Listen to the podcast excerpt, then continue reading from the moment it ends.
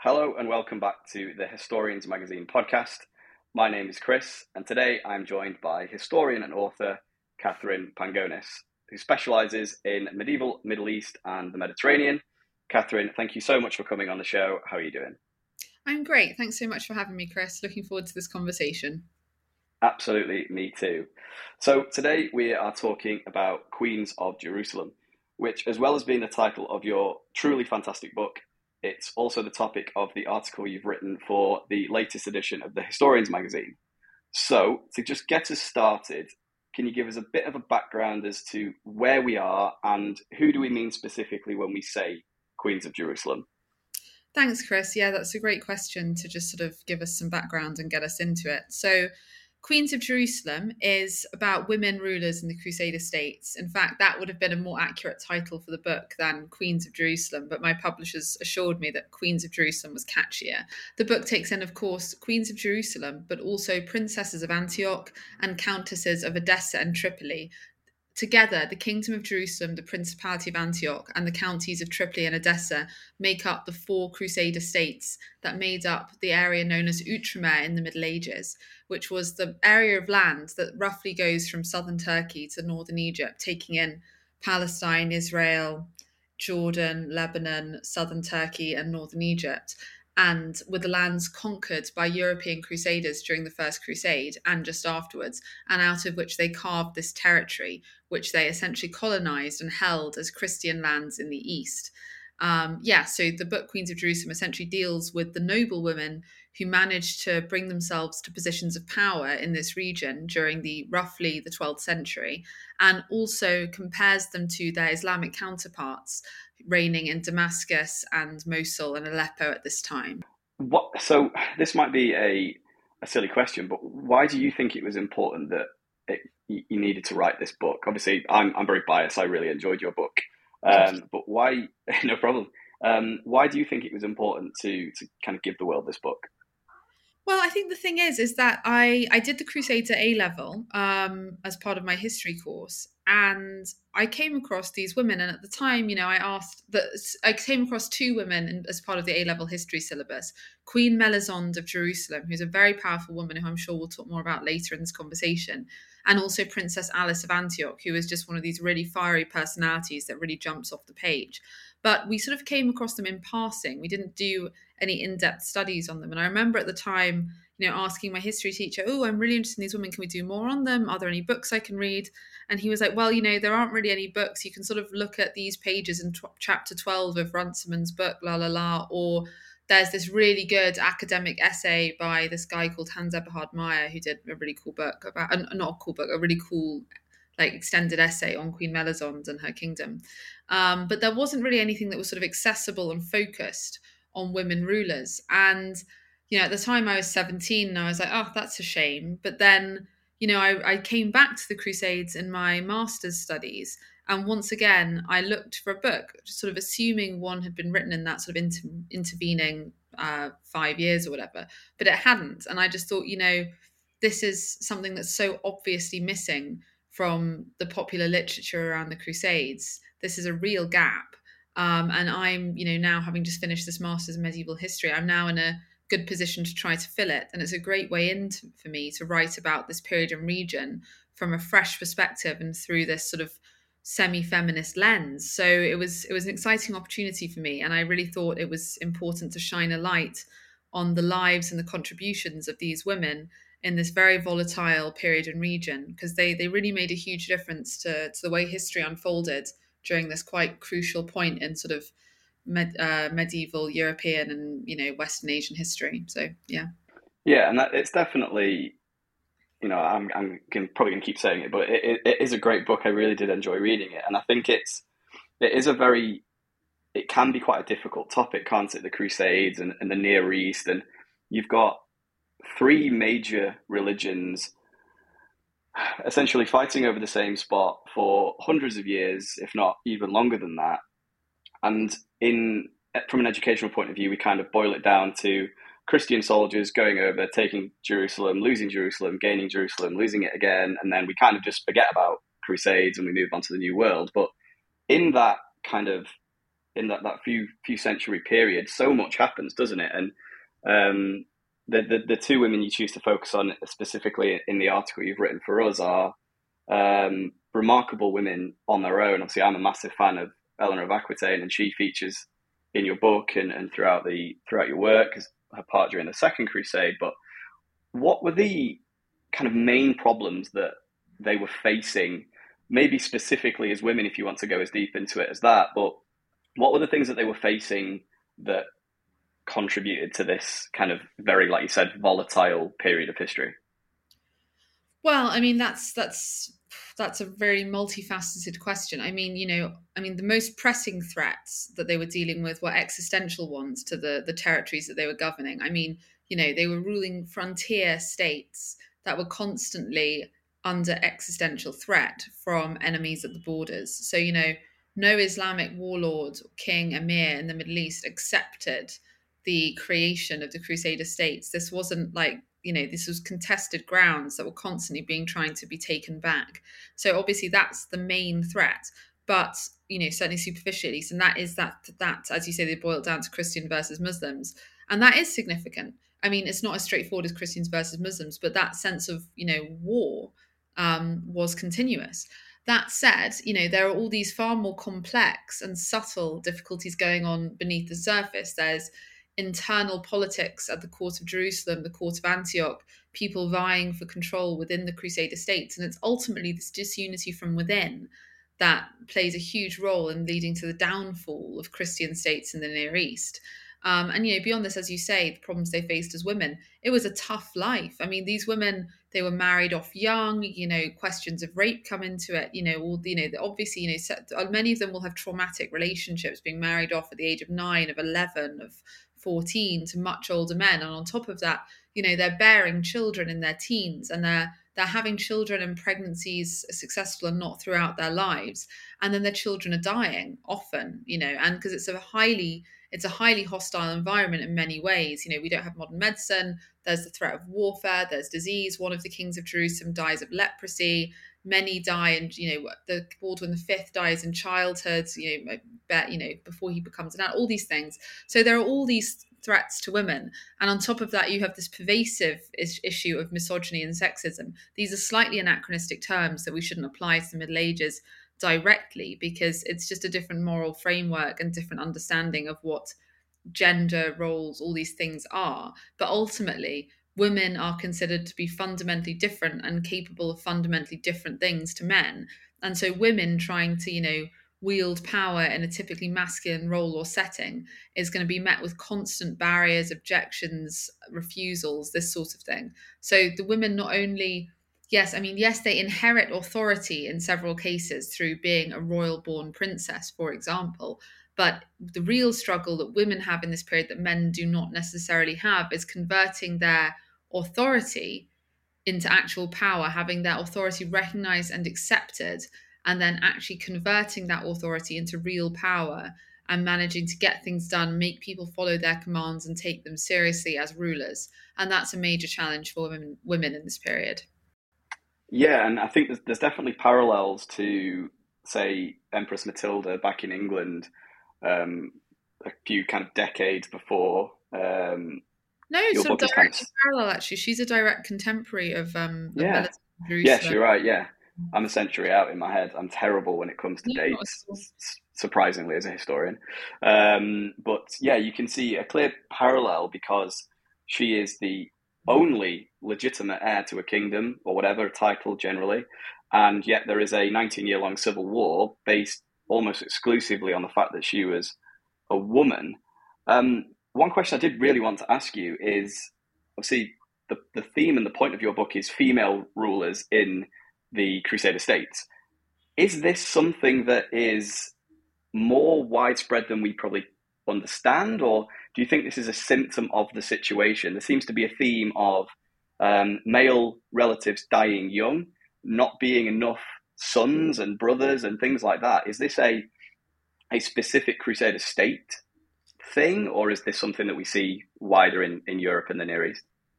I mean, it it's exacerbated by the volatility of the Near East, but this sort of thing can happen anywhere. I mean, male female genetics, whether children are born male or female, is entirely down to sort of luck of the draw sort of thing.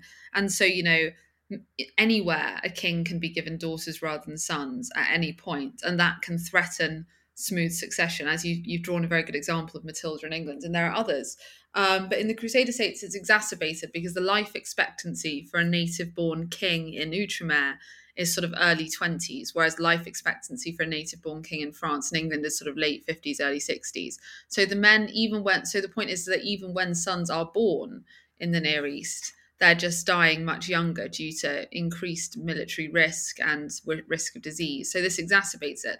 But you know, the, the fundamental root of the problem and or the problem or the opportunity, if you prefer, is that Baldwin II of Jerusalem had four daughters and no sons. And this is what really sets up this dynasty of women rulers in the Middle East. And then, as mentioned, you know, Baldwin IV dies of leprosy, Baldwin V dies as a child. So it is these deaths and this this um this this large birth rate of female children that really makes it bigger there. But you know, we have examples of women coming into positions of power across the world and across different time periods. I mean, I've focused on the Crusades, and at the same time, you have Urraca in Spain, you have Matilda in England.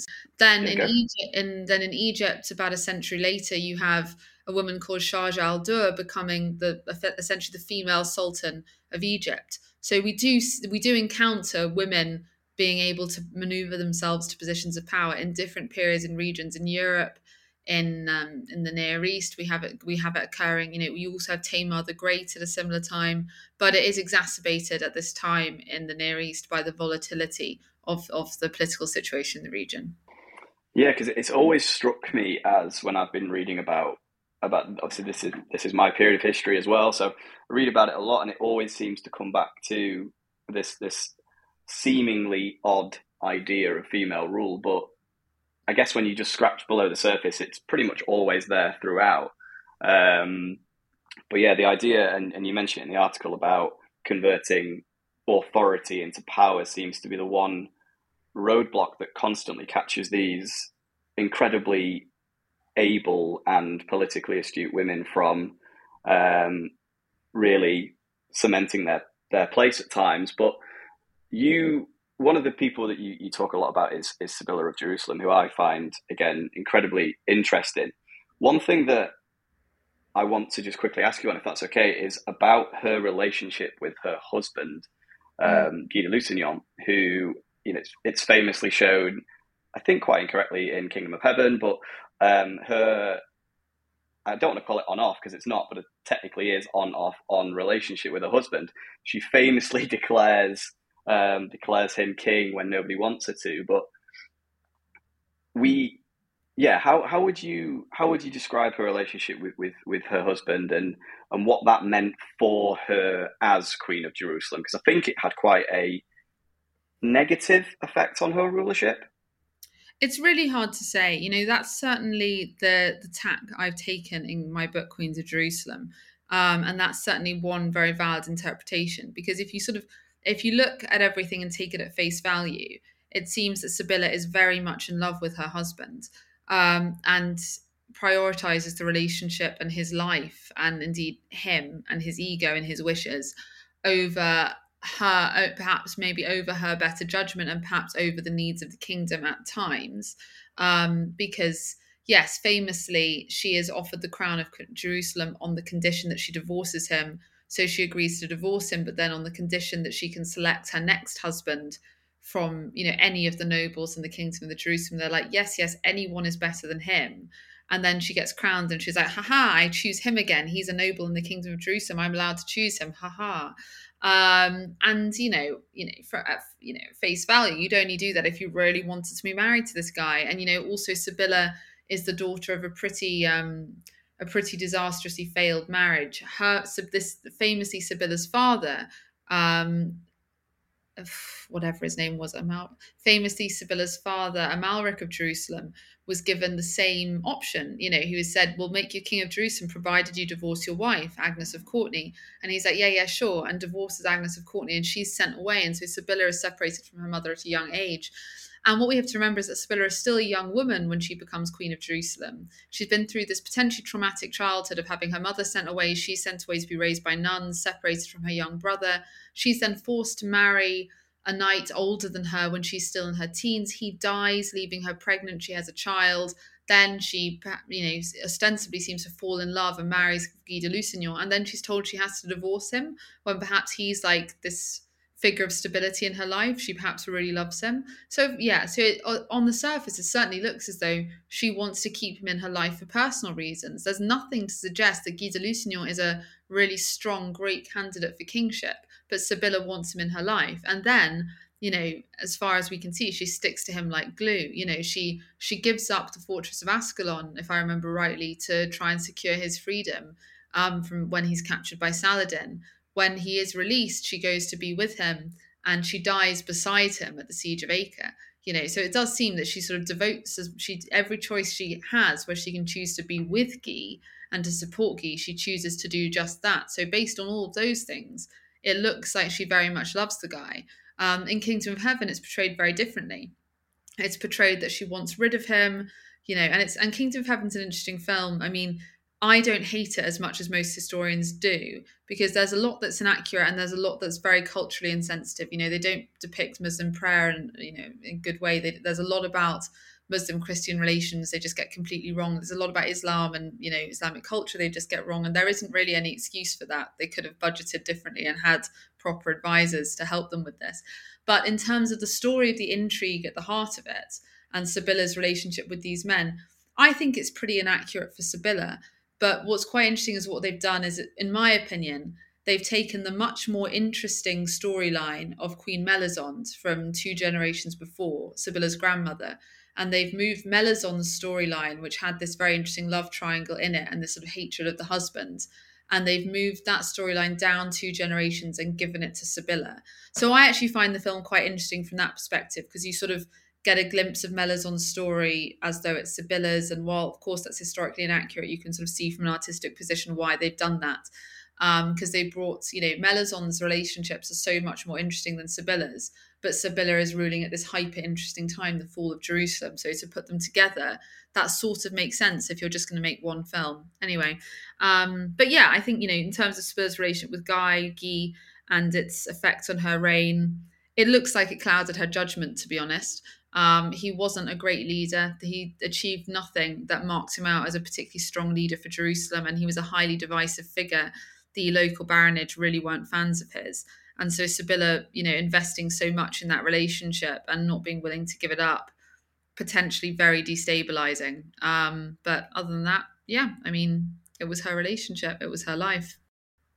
Yeah, fair point, and nice, nicely kind of summarized as well. I mean, Kingdom of Heaven is, is one of my favorite films, not because of its accuracies or anything like that. I just think it's it's it's a good film. It shows a lot of um, medieval warfare at its worst. But um, yeah, I'm always interested in in people's opinions on how people are dis- like portrayed in film, but I didn't actually put two and two together. And like you said, they've kind of got the the um, Melisande and, and Sibylla mixed up and mm. basically mm. swapped them for ease of time period because see you've got Saladin, you know, the fall of Jerusalem in 1187. So there's this big climactic moment that you can literally stick at the end of the film. It, I guess it makes sense. Ho- hopefully, I haven't spoiled the film for anybody, but it's been like 20 years, so get yeah. over it if you haven't seen it. But yeah my view on this is you know i don't really care how much artistic license filmmakers take when they depict the middle ages as long as it's not deeply culturally insensitive which mm. kingdom of heaven is so that's the big problem there but you know in general films that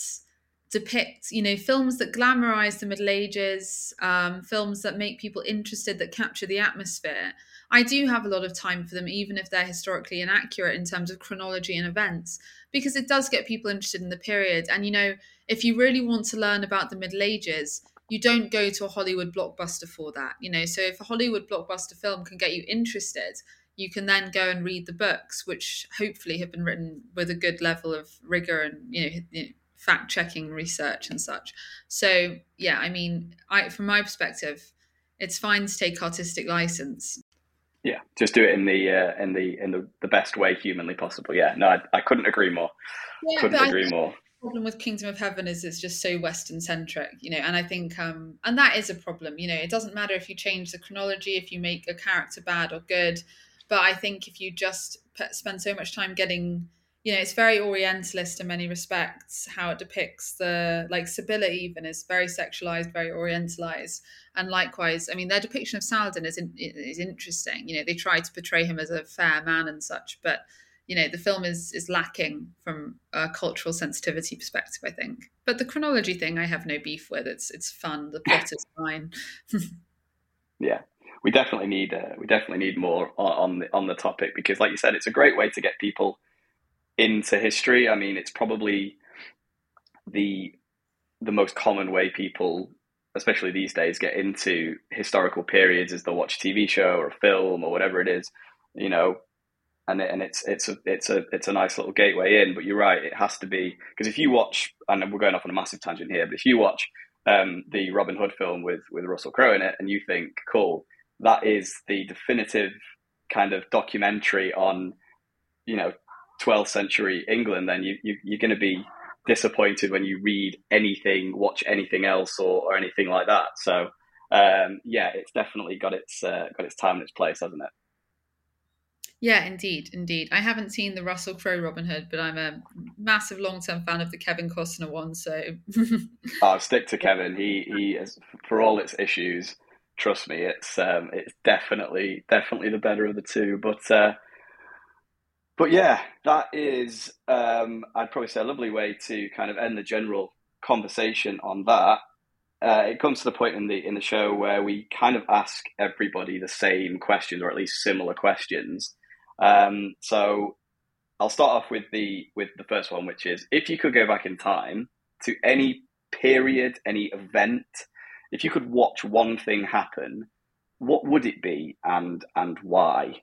I mean, I, I don't have a clear answer to this, but you know, I, I, probably I would want to go and see sort of the Crusader states in Outremer sort of at their cultural high points. You know, I'd like to go at a time when, you know, I'd like to walk through the streets of Tyre or of Antioch at a time when there's this amazing cultural blend in the streets, um, when they're real trading multicultural hubs, and I'd like to see, you know, this fused Arabic, Syriac, Armenian French architecture and hear that babel of languages in the streets and just and really see what what the atmosphere was like at, at that time in this region. I live in Lebanon now, actually. Um, so you still have a lot of the cultural collision, um, and you still have obviously the huge influences of French colonialism and Crusader heritage, and also obviously of local Islamic culture and you know early Christianity and this sort of thing. But I'd love to see it in the Middle Ages for sure.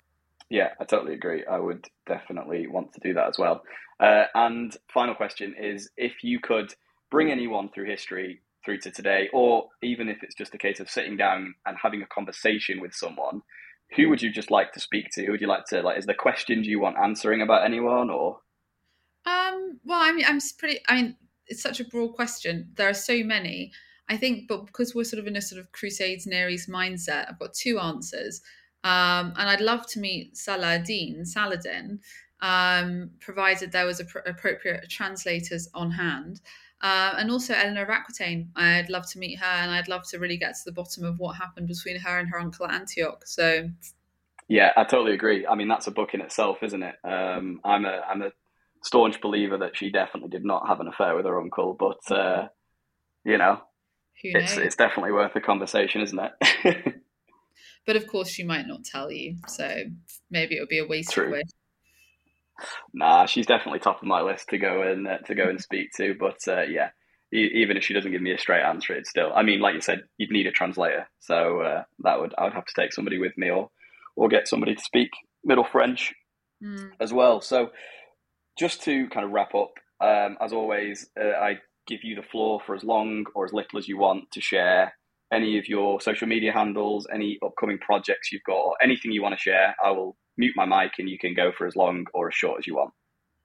Thanks. Um, it's pretty short. Basically, I have a new book coming out on July 6th in the UK called Twilight Cities Lost Capitals of the Mediterranean.